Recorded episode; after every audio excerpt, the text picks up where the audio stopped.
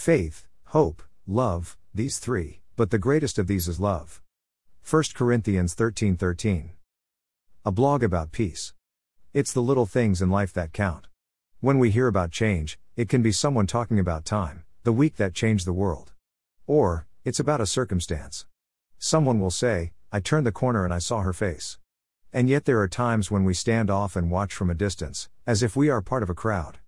If it's truly the little things that count in life, then we should be looking for those moments when life helps us see that we are really given an opportunity to have greater peace on the earth. If you're a pickpocket, that's a little thing. Yet it can cause damage to your families and friends. We need to be saying, does our circumstance teach us to be better, or does it teach us to forget about our thoughts and intentions of our hearts? Even as being a pickpocket is not just an action, whatever we do is an action of the heart. You are stealing something bigger from yourself when you pickpocket someone else. That is what we call selfish. How to rid yourself of the thoughts of self aggrandizement.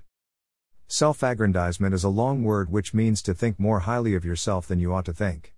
We have fancy ways of being pickpockets in the 21st century. We can steal someone's identity, or their credit card. We hear someone's great idea and we use it as our own, and make money saying it's our idea.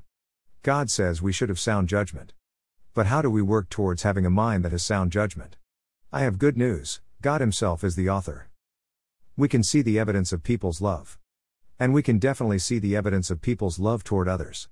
But the one thing we cannot measure is someone's faith. Do we cause injustice? The only person that we can judge is ourselves.